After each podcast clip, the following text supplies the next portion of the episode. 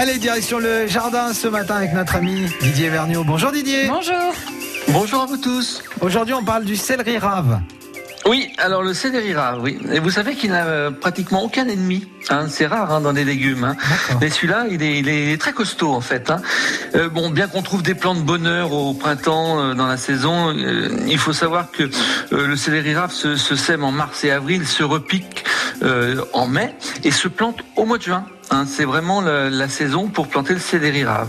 Bon, alors vous l'arrosez régulièrement, vous binez, hein, vous étez les feuilles jaunes, histoire de l'entretenir. La variété la plus répandue quand même, c'est la variété Monarque.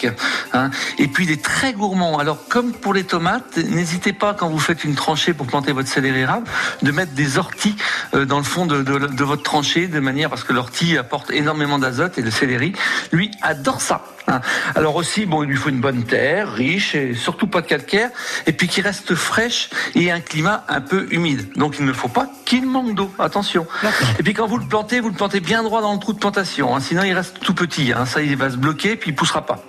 Alors donc le céleri rave, lui par contre aime bien le poireau et les haricots rouges, donc vous les plantez ensemble et vous verrez ça forme un bon trio et ça pousse super bien.